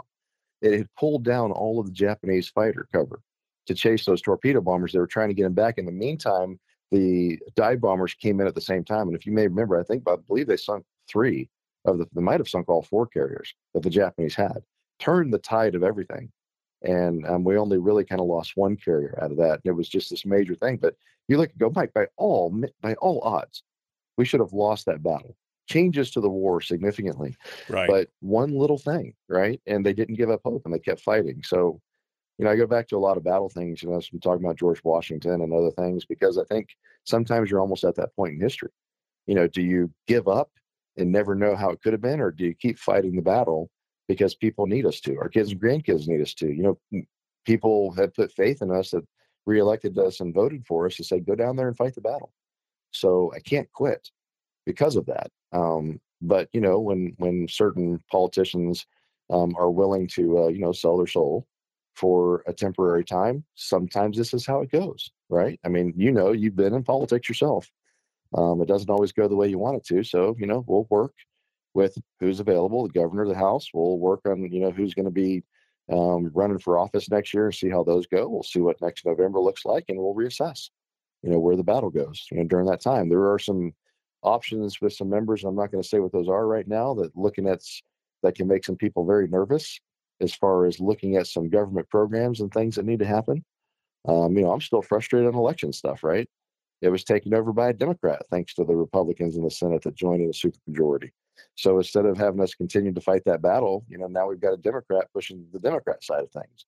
Um, that's why we had to shut, you know, really, in, in essence, that's kind of why we had to shut it down again with the House members because it wasn't going in a, in a overly positive direction. Um, I, I, still, we're still in Eric. I still haven't seen the Tshibaka report. I mean, there's a lot of things, Mike, right, right. You can be pretty frustrated with and say, ah, that's it, I'm just done. Yeah. Well, who's going to take the reins if I'm not there and do that stuff?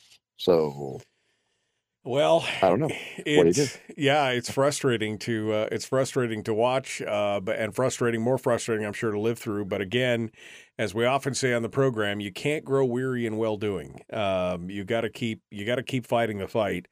And uh, just when it looks bleakest, you know, that's, I guess, when we need to pull a little harder. What does this mean for the uh, upcoming session? What, I mean, all this, um, uh, you know, the with the three of you still kind of on the outside, assuming that the, uh, that the organization holds the way that it is right now, what does this mean for the coming session? What what do you what do you what do you see happening? Can you walk us through that? Can you give us any idea what you guys will be fighting for or anything that you can do? I don't want you to give away strategies or anything, but just kind of a a preview, so to speak. Well, I think the biggest battles you're going to see, or and this is quite interesting because now you have seen members of the Senate really throw a lot of members in the House under the bus. Mike, when they left there were House members, and some of them been around a while, that are very angry about how this went out. So you talk about, you know, they continue to talk about how, you know, well, you know, Shelley and Shower, you know, they just were, you know, just terrible people and, you know, just really not nice. And I'm like, have you seen the personalities of some of the people in the Senate majority? Were the bad ones really? I don't think so. And if you look at how they treated the House majority and worked with the House minority to throw the House majority under the bus, you talk about how they've treated people, Mike. Who's treated who poorly and thrown some people under the bus and pissed them off? I mean, the the Senate majority, certain members have really, really angered the House majority.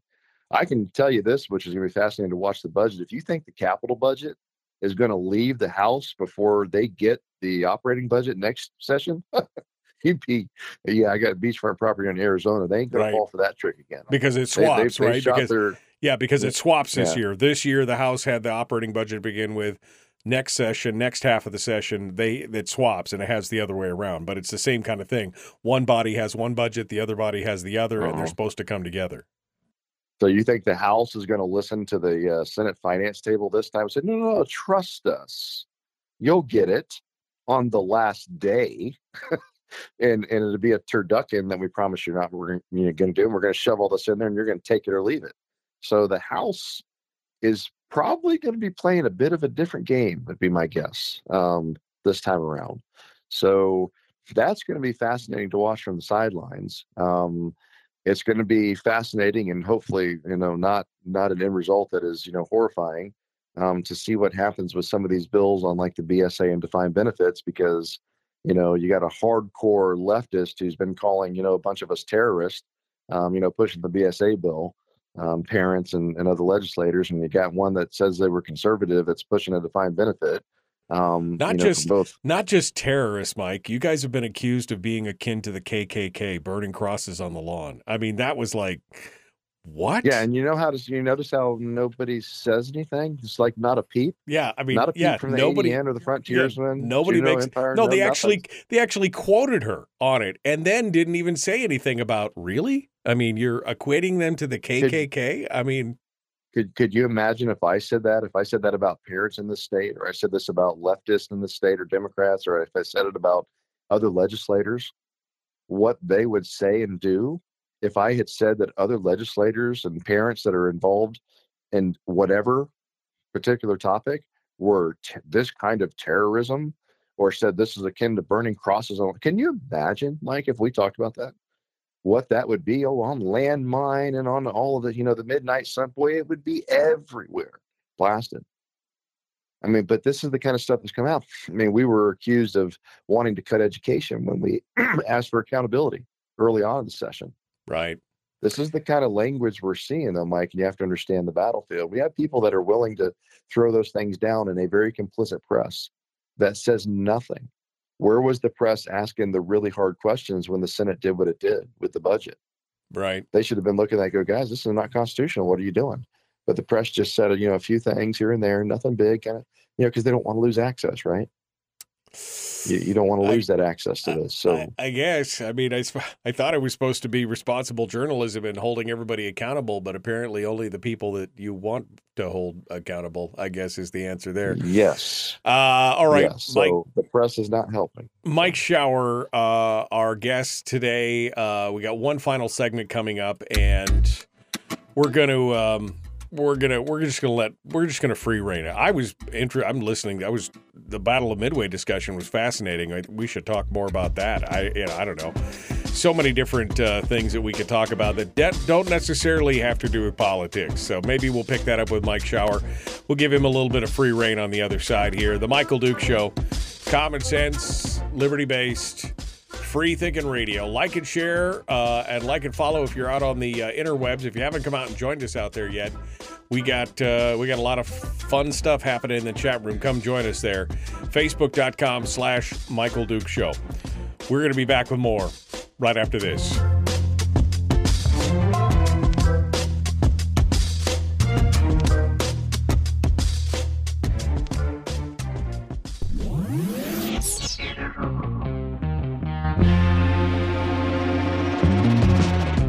Running on 100% pure beard power. Oh, also some coffee. We dip our beard in coffee. Ha, nice beard. The Michael Duke Show.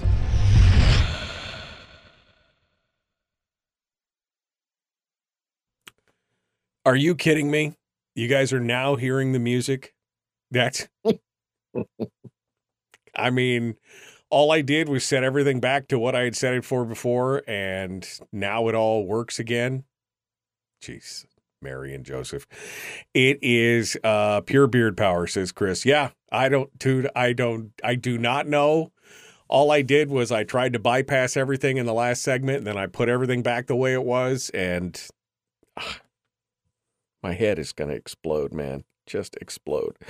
Um, all right, Mike. Well, uh, we probably beat that horse to death, and there's probably nothing left to discuss as far as the upcoming session and uh, and everything else. Uh, so what, anyway, what have you been up to? What how you been? You know, what have you been doing? You explored it, joined anything, and are you loving it? I mean, what uh, what's what's going on in the off season here?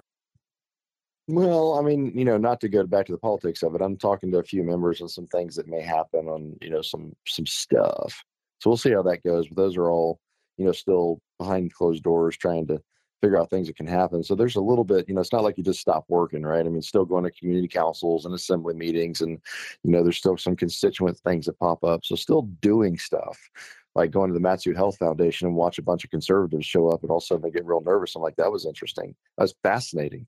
Did that about a month ago. I'm like, they're used to owning the roost on that one, and all of a sudden, you know, you're seeing the Matsu Health Foundation. You're going, why are they involved in the Braided River renaming thing or in this thing or that thing? You guys got your fingers in a lot of pies.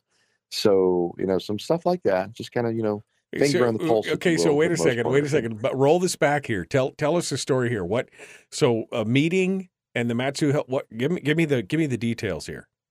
So the Matsu Health Foundation, right? They get a lot of money and and they and they do some good work. I mean, it's not all you know, it's not all like you know under the table, but they've also you know it's a it's pretty left leaning organization as you kind of dig into it, and they've got their fingers in a lot of stuff um, on some school curriculum things going on, on you know like renaming the you know um, the river to the Braided River Festival in Palmer, you know instead of the you know the colony days. I mean, just they've got their fingers in a lot of different stuff. And so a while back, there was some people going out. One of the ladies in our neighborhood, not sociopolitics, she's like, Hey, you need to go to the Matsu Health Foundation, you know, the yearly meeting and become a member because they're doing bad stuff in, in our community, blah, blah, blah. huh. Well, I mean, I know about it. You know, we've briefed with them. They've been in our office and talked on different things. So, like, we will. So, Michelle and I went, signed up, and there was a bunch of conservatives there, Mike. And it was kind of funny because they were kind of holding them accountable to what are you doing they were they were asking for transparency on funding. Where's your money coming from? Where are you spending it? And there were some people kind of squirming in their seats and i was like i'll be doggone. It's kind of the whole you know um, moms for liberty you know holding school boards accountable. People and parents starting to kind of be unwoken up if you will. They're waking up. You know not the kind of woke they were hoping for. Um, people are starting to fight back. School board we got a member a lady in our um, in our neighborhood that's going to run for school board up here because she's like this guy's never been opposed for 15 years you know she's like this is ridiculous. She's got a lot of young kids. And so it's kind of fascinating mike because we're just watching this transition where a lot of ordinary americans are finally going enough. That's it. I'm getting involved. I'm throwing my hat in the ring. I'm like wow. And starting to hold some of these organizations that have been doing stuff for so long and nobody's paying attention all of a sudden a lot of people are paying attention so, you know, maybe it's not for naught that we sit here and beat our heads against, you know, the wall so often on the radio or other things we're doing because there are people that are waking up, Mike. And they're, you know, I, I just read earlier this week that the Moms for Liberty, like 120,000, you know, members in like a year or two years, you know, in 44 states. Um, just things like that that are accelerating and watching the other side wake up and the and then the left is no longer just it's it's part of why they're so angry, Mike. Right? They've had the Supreme Court for 50 years. They've gotten their way on everything they wanted. They got all the scams running, all the Ponzi schemes all in their favor, and all of a sudden, they're running into roadblocks. All of a sudden, the, the Supreme Court's overturning stuff. All of a sudden, groups are popping up that are getting funding and fighting back. So we're we're saying before it seemed a little depressing when we were talking earlier. I'm like, it's not all bad, Mike. There's a lot of stuff happening right now that's right. fascinating to watch. So we're we're doing some of that. But like other than that, brother, your question, we're fishing, we went clamming for the first time in five years. We've done a little camping. Nice. Um, you know, so just trying to enjoy it and have a little fun this summer. You know? just trying to just trying to enjoy a little bit of the downtime and everything like that. So that's I mean that's good. That's Yeah. you got to do that. You got to recuperate. You got to reje- rest and rejuvenate. I uh I got to tell you that 5 day the 5 day weekend that I took over the 4th of July was definitely uh much needed and recuperative because you know even just covering this stuff on a daily basis is exhausting sometimes so uh it's good and Well, i you work hard, you work a lot, you get tired, of course, and Yeah. you got to have a break now and then. You have to. Yeah, could be. All right. Well, there's the ding. If you heard it, if you guys heard it out there. I mean, I'm just hoping this whole thing holds together. It's like spit and baling wire behind the scenes. The squirrels are, the squirrels are running in the wheels fast as they can. Uh, we're about to jump back into it. Here we go. Mike Showers, our guest. I'm just going to give him his head full reign, whatever he wants to talk about. That's uh, how we're going to roll. The Michael Duke Show, common sense, liberty based, free thinking radio. Let's uh, let's do this thing. Here we go.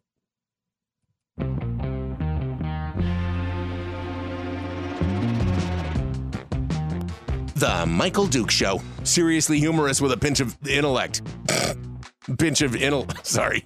That is humorous. Here's Michael Dukes. Yep, yep, just a pinch. I mean, I don't know how much that is. If you got tiny, tiny baby hands, it might not be very much. My hands are pretty big, so uh, you know, it's a guesstimate. That's all we're putting out there. Mike Shower is our guest, Senate District O. Uh, he comes on board to chat with us, uh, usually weekly, uh, especially during the session. It's always good to get some insight into those things. Uh, let's um, let's continue ahead. I told Mike that I would just give him his give him free reign in this segment. Uh, it could be politics, it could be airplanes, it could be bacon, it could be whatever. We were talking about the Battle of Midway, which again I found fast. It's been so long since I have. Uh, I used to be a huge. Well, I, I guess I still am, but I used to be a lot more involved prior to becoming a. Uh, I guess a, a true adult. I don't know. In my late teens and early twenties, I was fascinated with uh, the history of World War II and all the battles and everything else. Uh, but Mike just gave us a quick refresher course on the Battle of Midway, which is, I, I think you could see divine providence in that, uh, in that and many other battles, but that one specifically was one of the big ones um, uh, for us to uh, to see the tide of the war start to turn. Uh, so that's fascinating. But Mike, let me just give you a let me just give you a free you what what else is on your mind, my friend? What else is what else are you thinking? Well, I mean, maybe next week I'll, I'll we'll talk a little more about Midway because it's uh, like I said, it's really fascinating. When there's so many cool battles and things that have happened from the Revolutionary War, Civil War, etc. But um, I I think it's important we kind of touch on again what we were just talking about in the break, and that is the hope, right? Because a lot of kind of negatives or neutrals we're talking about for the first 40 minutes because you know not not you know from conservative perspective or a republican perspective i guess it depends on kind of republican you are in alaska but from the perspective of you know what a lot of people were hoping for I mean, not a lot of you know great news on the state front right from state government and you know you know the lack of private sector Well, as you as you yeah, things. as you pointed out, we've we, they've clawed back all this any savings that was was accrued in the last six years has all been clawed back, and now we're spending more than ever. So yeah, you're right. Very frustrating. yeah frustrating but there's hope on the horizon in a lot of things mike and i think that's i want to continue that discussion that we had you know that you're seeing that we don't always hear about and you'd ask one about the matsu health foundation i'd thrown it out and you're like what what what tell me about that i'm like well you know we had a lady in our neighborhood walking the dog ran into a friend that's just a neighbor and she's like you guys to go to the matsu health We're like what no i mean i know some folks that are you know kind of involved in it but you know and they've been to our office and others she's like because they're doing this and they're doing that. And I'm like, well, I've heard some of that. And she's like, they've got their yearly meeting come up. You need to go. We're trying to get people there. And I went and a whole lot of faces that are conservative, I recognized were at that mic. And it was, I think it kind of caught them off guard because again, the left is so used to having, this is what we're talking about in the break, so used to having the Supreme Court break their way all the time for half a century. They're so used to getting money through Ponzi schemes and suing the federal government to keep themselves funded. They're so used to getting tons of money from all these different left leaning organizations and billionaires. They're so used to having control of like city councils like Anchorage, you know, assemblies where, you know, they, the left shows up and the unions get their people out and the conservatives don't vote. And they, you always wonder how the heck is Anchorage, which really isn't a really hard blue city, is got a hard blue, you know, Anchorage assembly because you know that's only who shows up to vote for the most part. So you always think, oh man, you know all this stuff, but then you go to something like the Mat-Su Health Foundation, and go, the the conservatives got spun up and they showed up, and then you're well, what are they doing? Well, the Mat-Su Health Foundation has got its fingers in a lot of different pies, like renaming the you know Palmer the Colony Days to the Braided River Festival and just a lot of other stuff going on underground, right? You're like, ah, and now people are paying attention and, and call them on notice. I, I mentioned reading about Moms for Liberty, I hadn't even heard of. 120,000 members and growing fast in 44 states. And it was in response to all the craziness on school boards across the country trying to teach critical race theory and put crappy, ridiculous books that young kids should never see in libraries and just all the stuff going on, right? And now you're seeing people waking up, not the kind of woke the left was hoping for, but you're seeing a lot of regular Americans starting to wake up and go, whoa, we got a lady I was saying in our neighborhood that's running for school board. I don't want to say her name yet. I don't know if she's been officially announced, but she's like, yeah, the guy that, you know, I, I would be running against didn't even have anybody competing against him last time. What the heck is that? And so what's the encouraging side, Mike, is to watch. You know, I mean, look, oh, you want to have a transgender influencer? Um, we're going to, you know, cost your company, you know, six, seven, eight billion dollars in profit. Oh, targets, you want to go woke? Fine. We're going to, you know, cost you a couple billion dollars. I mean, it's just so there's some, you know, kind of frustrating news on the state front. But at the same time, from a perspective of watching the sleeping giant awake, right? To go back to a World War II quote from Admiral Yamamoto, um, you're seeing that with a lot of Americans um, that are finally waking up and going, enough. I'm sick right. and tired of you pushing garbage on my kids. I'm sick and tired of you corporations pushing woke ideology, you know, instead of just being a business. I'm sick and tired of watching sports teams do this and all that. I'm sick and tired. I'm just sick and tired. And you're actually saying regular Americans, you know, not people that are retired, not people that are wealthy, not people that are overly political, just step up and go, I've had it. I'm getting involved. Right. I'm going to run for my local school board. I'm going to run for my local assembly. I'm going to organize a group nationwide that's going to fight back and get funny. I mean, it's it's fascinating, Mike, and that's the part of me kind of gets fired up again when you say, "Well, how do you keep doing this?" I go, "Because I'm starting to watch some cool stuff take place, and people are sick of it." I mean, it's it, it is fascinating to watch. There are some nationwide movements that are fighting back. I mean, who organized the the the kickback against Bud Light? Nobody average Americans that have been drinking it for decades just said, screw you. I'm sick of this garbage. And they switched to another beer. Dude, you pretty much, you pretty much, they, by just virtue of doing what they did as a collective group, they pretty much destroyed an iconic American brand because that iconic American brand lost its mind. Right. Right. right. And so it's not all doom and gloom, really, when you well, see tens of millions of Americans starting to fight back all on their own. Yeah. And they're starting to organize. It's awesome well, watch. and I think you see that in many different ways. I mean, the latest controversy seems to be I don't know if you've been following this at all, but there's a movie out called The Sound of Freedom with Jim Caviezel. Oh, we watched it. Yeah, uh, uh, supposed to be. I haven't seen it yet. It's on my list to watch. It is supposed to be. I, have been looking forward to it. Um, I actually threw some it's money. Really. Yeah, I actually threw some money at Angel Studios when they first came out because they were doing some good stuff, and so. Uh, I'm excited about it. But if you look at the press, if you look at the mainstream media, if you look at Hollywood and how they're treating it, this is a movie that they had a chance for it at Netflix. They turned it down. They had a chance for it. Disney turned it down. Uh, uh, Amazon turned it down, so it went over to Angel Studios, and it got. This movie has been filmed for four years. It's just now five. getting, yeah, five years. It's just now getting released, um, and the reception from the public has been phenomenal. It's been an amazing. It's an amazing story. It's about it's about child slavery and child trafficking. Um, it's based on a true story. It's heartbreaking.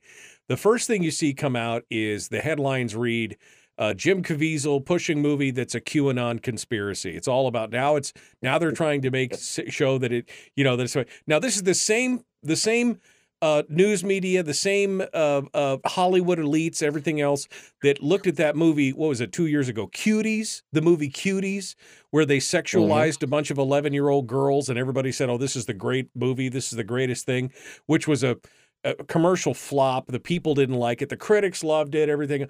But this is the same people that, on the one side, a movie that sexualizes 11 year olds is fine, but a movie that talks about child slavery and sex trafficking and everything else is just some QAnon conspiracy.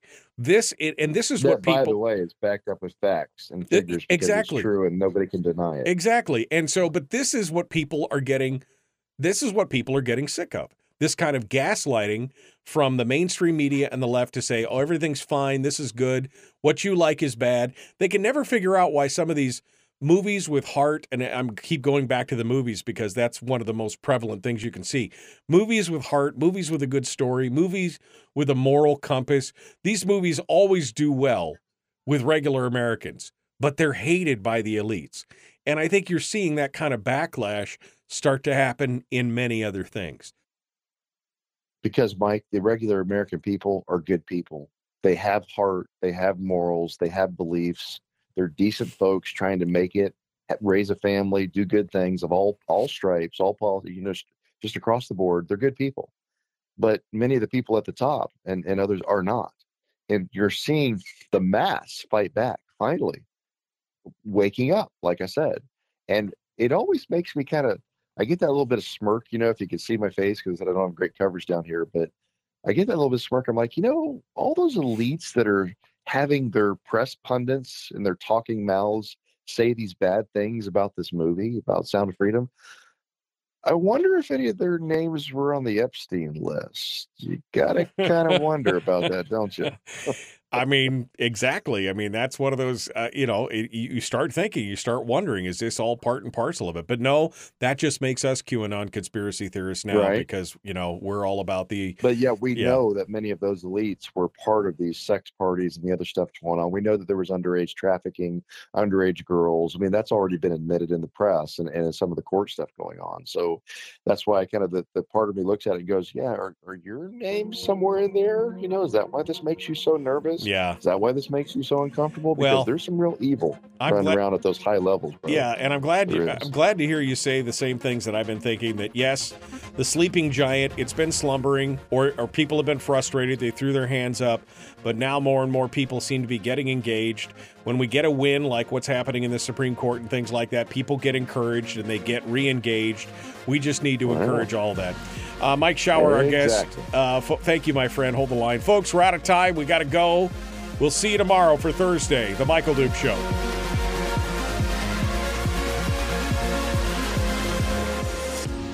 Uh, all right, Mike Shower. Final bite at the apple, my friend. Uh, good stuff. I mean, you're right. Uh, you need to encourage us. It's easy to get dauber down. It's easy to get uh, discouraged. What uh, final thoughts for you? Oh, just stay engaged, Mike. I think the biggest thing that people can do right now is become part of the the waking giant. Do a little bit of something, you know, support some candidates, maybe join a couple of these groups that are waking up. Go to to a studio and watch Sound of Freedom so Angel Studios can continue to be funded and make a difference.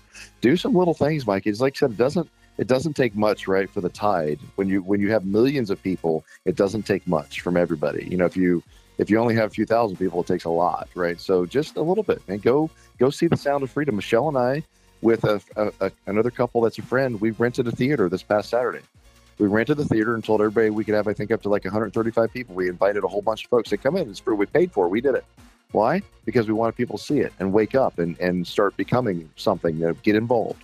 And, you know, I made an announcement about the one gal that's going to run, you know, for a school board while we're in there, you know. So do something, right? Go watch the movie. Forward Fund, you can buy tickets for people that can't afford it otherwise for something like that. You can join Moms for Liberty.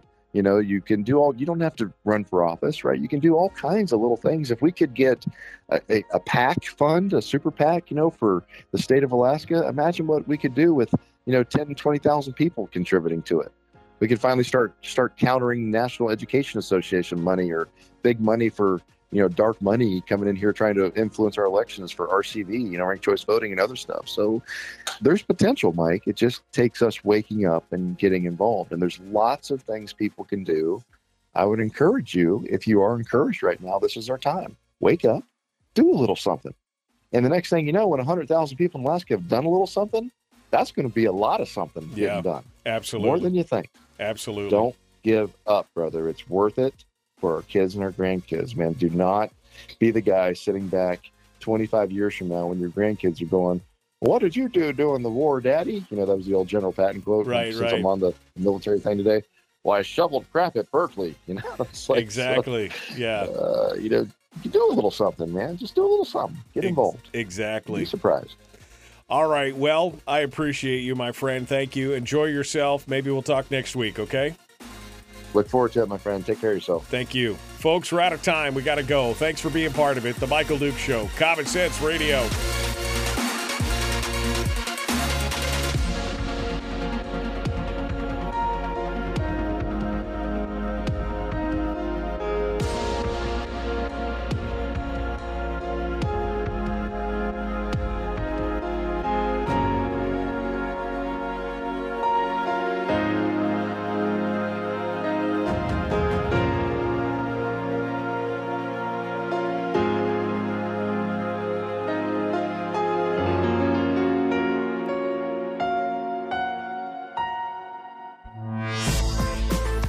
Shed our terrestrial radio skin, and now we are slimy lizard internet people. It's the Michael Duke Show.